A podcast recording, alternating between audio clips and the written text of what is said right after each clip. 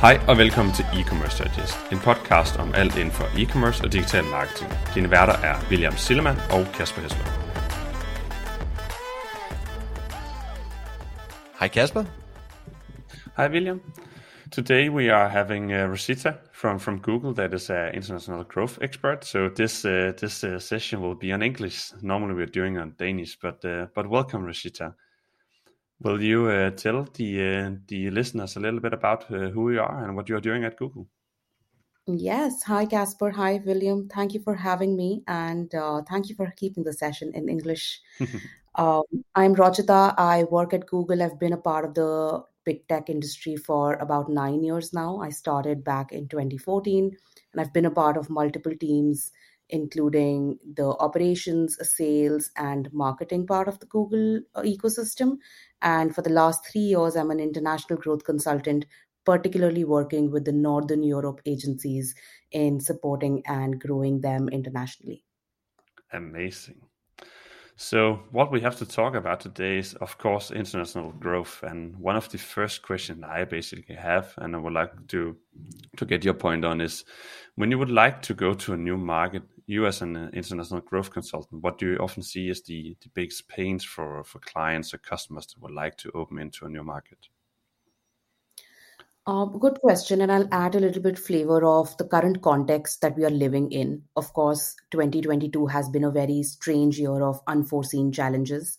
And while we thought we are going to return to normal, we in fact built our own own new normal. And uh, for our consumers globally, inflation and economic concerns largely replaced COVID. So the problems never went away, they just became different at this point in time. And one thing that has stayed consistent throughout all of this is that e commerce has continued to be a growth driver. And with the ease with which borderless e commerce has kicked off and started, and in fact increased and accelerated in the last two years, it is very easy to say that thinking about international expansion is much easier than it used to be many years ago. It also means you have to wear the hat of a multitasker to ensure that you're pivoting to the right markets, understanding the operational consumer behaviors of those users in those markets, but at the same time, also identifying where you need to cut through the noise, where you need to cut through the uncertainty, and where is the niche that you need to be following through. So coming back to your question on what should the consumers be think what should the e-commerce businesses be thinking about when it comes to international expansion, I'd say in today's date there are three things that retailers need to be able to navigate very well. The first thing is to be able to cut through the uncertainty, which means you have to be a lot more data driven when you're thinking about your international expansion goals and you have to be able to identify those pockets of growth and through my eight years at Google, one thing I've realized is that consumers, to be able to stay close to the consumers, you always have to remain agile and cut through that uncertainty from a longer term perspective. So don't think about what you can achieve in the next three months. Think about where do you want to see your business in the next three years. The second point is definitely how do you cut through the noise now, given the number of brands that we have and the ecosystem that we operate in, it is so easy to not have a strong attention span. And when you're trying to blend online with offline shopping, you also need to understand that in the head of the consumer, there's just a lot of noise, which means you need to be able to differentiate yourself.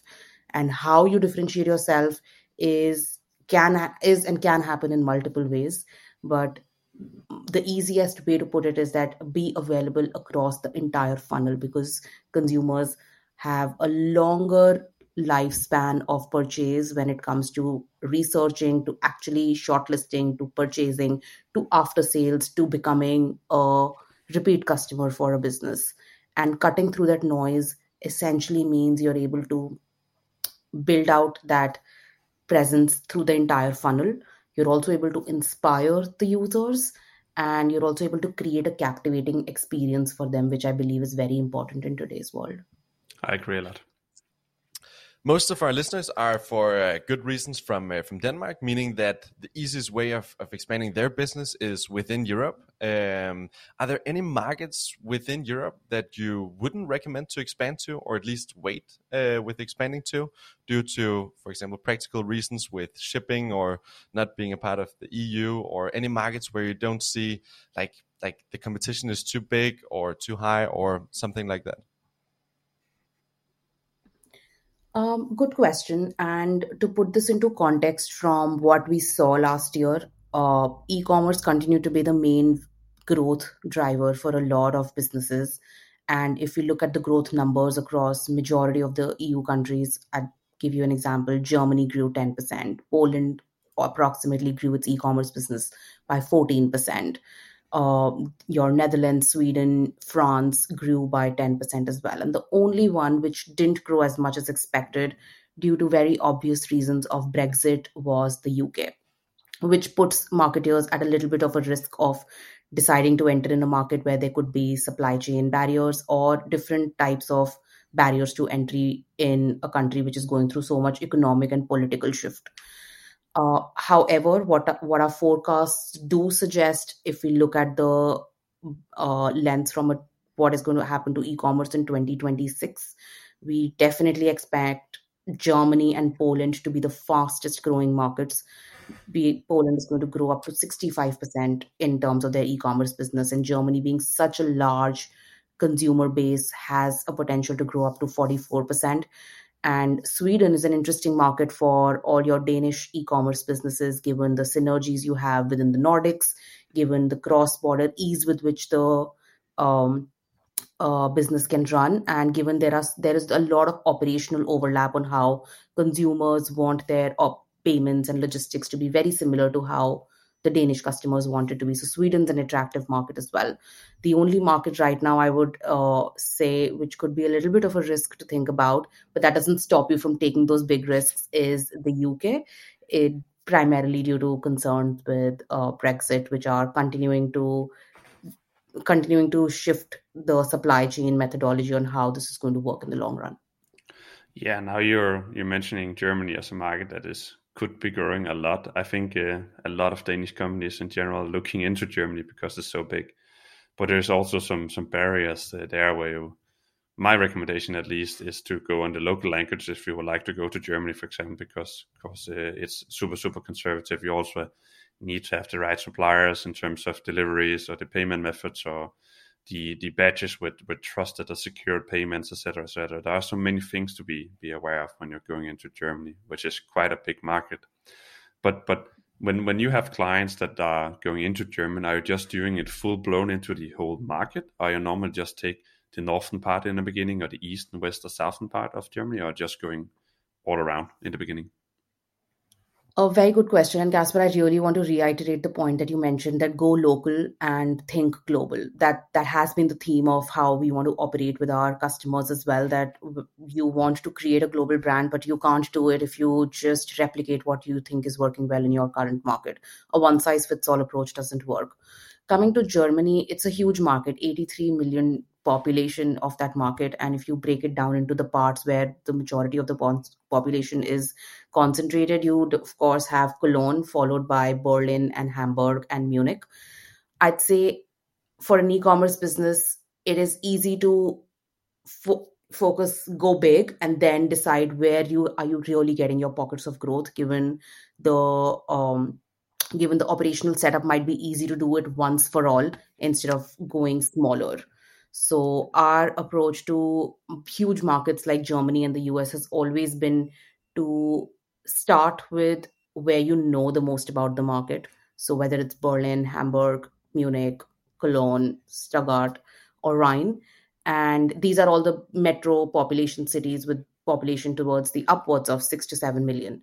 And these are the areas where you want to be starting your focus on. And then it is very important to be able to monitor that data and identify where the growth is really coming from. Do you need to shift your strategy? Do you need to more importantly shift your messaging or the style of communication based on what part of germany you're operating in?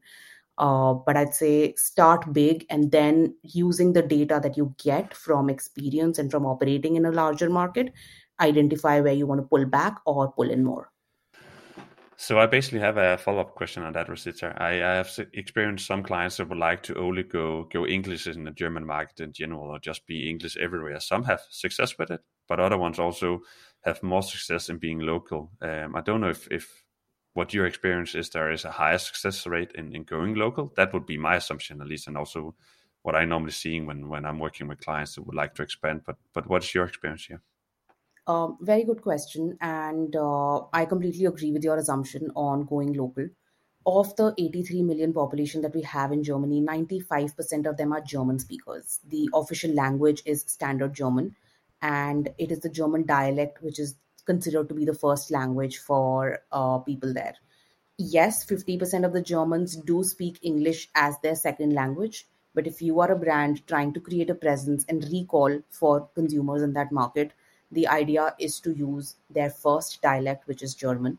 And this is my very strong recommendation that when you're thinking about markets like Germany, where you know that the um, the official language is different from English, always try to approach it from a local perspective to be able to create that trust and rapport in that market, and then think about dispersing into different languages if needed. And when it comes to uh, localizing your website or your consumer experience, it's not just about translations. Localization goes a lot beyond just basic translations because you also want to be able to provide them their favorite and local payment providers, their favorite and local logistic providers. Uh, German customers are very strong on receiving uh, customer experience through uh, through phone phone call methods, which means that you want to be able to create a ecosystem of after sales support, which can support through German speakers on a phone call. So have a think about how localized you want to go in that market, but it would be a very definitive no from my side if you're thinking about entering the market in, in English. Cool. And obviously, Germany is, is way bigger than, for example, Denmark, meaning that the opportunities are also way bigger in, in Germany. And uh, a funny story is that Minto opened up in Germany, I think, two and a half, three years ago, and uh, started off from uh, from zero. And now Germany is actually the the biggest market in uh, in the group at uh, at Minto. So there's definitely a lot of opportunities in Germany. But do you have any insights in regards to? So, for example, if we take a metric like CPC, tells a lot about the competition. Obviously, the the market is is super big. But what I've seen, at least within fashion, the competition is also just way higher in a market like Germany do you have any insights in regards to to the CPCs in general? For example, Germany compared to Denmark, Sweden, Norway, or, or any other market. Is that a disadvantage and something you should consider whenever deciding on on where to expand to, or would you not take that into consideration? Um, that's a very good question. And before I answer on what CPCs function on and how they operate and w- whether CPCs should be a point of concern or point of contention when you're thinking about expanding your business. I do want to call out that um, when you think about entering a business in a market like Germany, you also have to consider aspects of, let's say, what is their smartphone penetration. Now, a country like Germany has a very strong smartphone penetration of almost about 87 to 88%, which means every second user is able to access a smartphone and shop on that smartphone from an e-commerce perspective. So from a consumer standpoint you also need to be able to think about whether i'm creating a website which is mobile friendly. Do i shift my focus towards creating a progressive web app or do i shift my consumer uh, focus to creating a completely different app approach altogether? When it comes to CPCs, uh, as compared to Denmark, given the market is a lot more competitive in Germany, you can and should expect that CPCs to be higher. However, what I do recommend to all my uh, customers who are looking to diversify in a market is to not think about the short term profitability, but to think about bidding towards profit in a lifetime value approach, which means you have to think about what is the customer lifetime value you're getting from a consumer in Germany, which from our experience and data suggests and proves to be much higher than what you would see in Denmark. And that makes it a stronger contention as to why you should be entering a market like that. And picking up pockets of seasonality is very important. So, for all the e commerce businesses that we operate in, of course, Black Friday and Christmas, the months of November and December, become extremely important. And that's where the CPCs can get a lot more competitive. But it's like economies of scale. The more you know the market, the more you're able to spread out, the more you're able to release your budgets to be able to capture a bigger market share the the better your cpcs get as and when you optimize your campaigns further and uh, make sure that your CPCs are also going in the right direction. So your audience segmentation needs to be correct, who you are targeting, and make sure you're using all the data that Google or our third parties are able to provide to really identify which audiences do you want to go after. Do these audiences become profitable customer lifetime uh, value approach for for you, and does that make it an additional pocket of growth for you as a market? And to be able to bring those CPCs down or make them more competitive to your existing uh, domestic markets also look look out for a more full funnel approach. If you are entering a new market like germany where your brand is absolutely brand new you have to think about creating the awareness funnel first. And then if you want to be able to bring your cpcs down your brand campaigns is what is going to help you do that. But to get to that point you have to go through the harder journey of actually going through higher CPCs with more generic approach and a full funnel campaign, and then optimize towards the audience segmentation that is really meaningful to your to your business. Yeah, and, and now we're actually diving into to my next question. Basically, it was about when you're going into a new market. Many many people are only doing the performance marketing bottom funnel, and don't get the results that they're expecting. Basically, but now we're also talking about the full funnel my biggest recommendation always is also to do something more push like like social media youtube display discovery etc to to also get more known because if you don't know the brand you are not as likely to click on a search ad because you don't know the brand basically. So you started on it but but have you some insights on basically when when some clients are starting with only performance marketing if there is a longer journey? Because now you also mentioned the customer lifetime value in terms of, of, of value based bidding um, is that something you have seen that that you had someone someone that is not willing to invest in the more top funnel and branding awareness track, but still got success?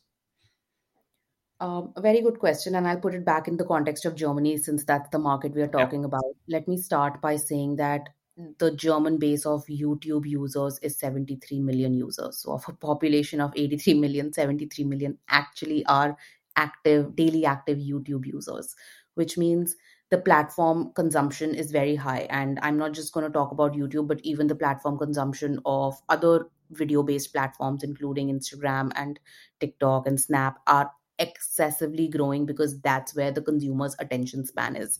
And that's how consumers like to be spending their watch time through the year. Now, when it comes to performance marketing versus brand marketing, should I do both? Should I do one? What, when should I do what? I think the best approach that I have seen with consumers is a to be able to expand your targeting. Now there are two ways to do it. You can do it within the performance marketing ex- approach by just making sure that you're broadening your keyword targeting uh, in a in a google product. So expansive targeting is very important but more importantly is how do you diversify your creatives? And then search becomes a limitation or a roadblock on creative diversification. You want to be able to add more forms of video and display formats and that becomes really important to be able to target the right consumer at the right time in the moment where they want to be targeted. And that combination with german core seasonality of black friday oktoberfest so these moments really matter to them. And uh, an emotional connect with the brand really matters. And that emotional connect with the brand unfortunately doesn't come with the search platform. While we say it's an intent based platform in moments of seasonality you don't want to be just capturing the intent. You want to be capturing the demand that doesn't even exist right now. You need to be able to create that demand in the mind of the consumer. And that happens when you tell the story through a format which is a lot more um, friendly to consumers and more recall for consumers which comes through youtube and display kind of formats. Coming to your question uh, have i seen a brand do both better? Um, i have seen a lot of brands purely go with performance marketing approach. And they they, they do end up reaching from 1 to 10 but the harder part is how do you reach from 10 to 100 and then they go back to the drawing board of actually creating the awareness campaigns for themselves. So my approach is to start from 1 to 5 5 to 10 and 10 to 15 but make it a more consistent journey for yourself. And that happens when you do go full funnel instead of just focusing on performance marketing as a way of expansion agreeing a lot. And one last question um, also touching upon this uh, this Germany expansion example, are there any, for example, culture behavioral patterns that uh, people should be aware of whenever deciding which markets to to expand to? Now I'm referring to, for example, within fashion, return rate is uh, is, is is a pretty big factor uh, within fashion do you see if there are uh, any metrics like this to be aware of and insights to to look into depending on which markets you decide to to expand to. For example insights like in france there's a very very low return rate whereas in finland for example there's a very high return rate stuff like that. Is that something you would recommend or uh, is that not necessary no, that's a very good question. And uh, we do recommend looking at these data points to be able to understand what you want to be doing differently with a market like yours. Uh, from a from a payment standpoint, two aspects in Germany that really always stand out for me is a bank transfers. We understand this is not the most uh, common or the Gen Z format of payment method, but that is where majority of the German customers still lean into when it comes to deciding where they want to be how they want to be making payments. So bank transfer becomes a really important methodology of purchase behavior within consumers when you think about it. And the second aspect which i know is growing a lot and this is not just germany but a lot of other markets is buy now pay later. This has become rapid for at least one in five consumers. And klarna of course is the most important buy now pay later platform followed by paypal credit. But these are also the two aspects of purchase behavior in consumers in Germany that are uh, rising a lot and giving a lot of aspects.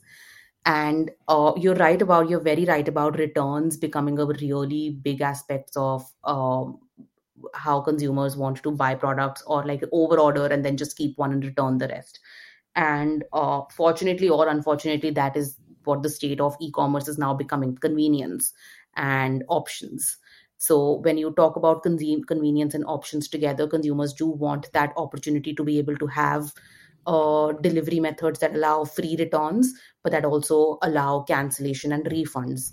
And you have to think about those aspects very clearly when you are entering into a market to be able to give the consumers um, a habitual exercise that they are very used to already, or which the other brands are offering to them uh, at a lower cost or at no cost so i'd say these become very important elements of consumer uh, logistics payments and customer experience that you want to be able to give out. And that brings me back to my first point that when we think about localization into a market the automatic t- translation of that in our heads is actual literal translation of the website.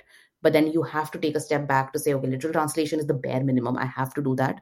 But can i do something extra to actually win the trust of the customers in germany? And that's where you need to be able to build out those elements of how is the purchase behavior in this country how do consumers like delivery options to be done do they like free returns uh, do they want to be able to uh, identify whether they want express delivery or they're ready to pay less for slower delivery and those become aspects of perfect entry into the market after actually removing the operational hurdles and creating a frictionless experience for yourself.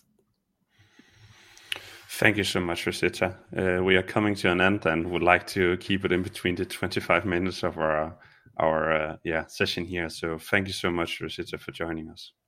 Of course, and thank you so much for having me. This was absolutely fantastic. To all the users out there, if you're thinking of Germany as an option, um, I've been working with Obsidian Digital for the last three years now, and an absolute fantastic uh, agency to be supporting and partnering with you in your strategic decisions. So look out. Tak fordi du lyttede med til dagens episode. Vi håber, du kunne bruge nogle af dagens takeaways. Som altid sætter vi stor pris på en ærlig rating på diverse streamingtjenester. Og du er altid velkommen til at skrive til os, hvis der er nogle emner, vi skal komme omkring, eller gæster, du synes, vi skal invitere med i studiet.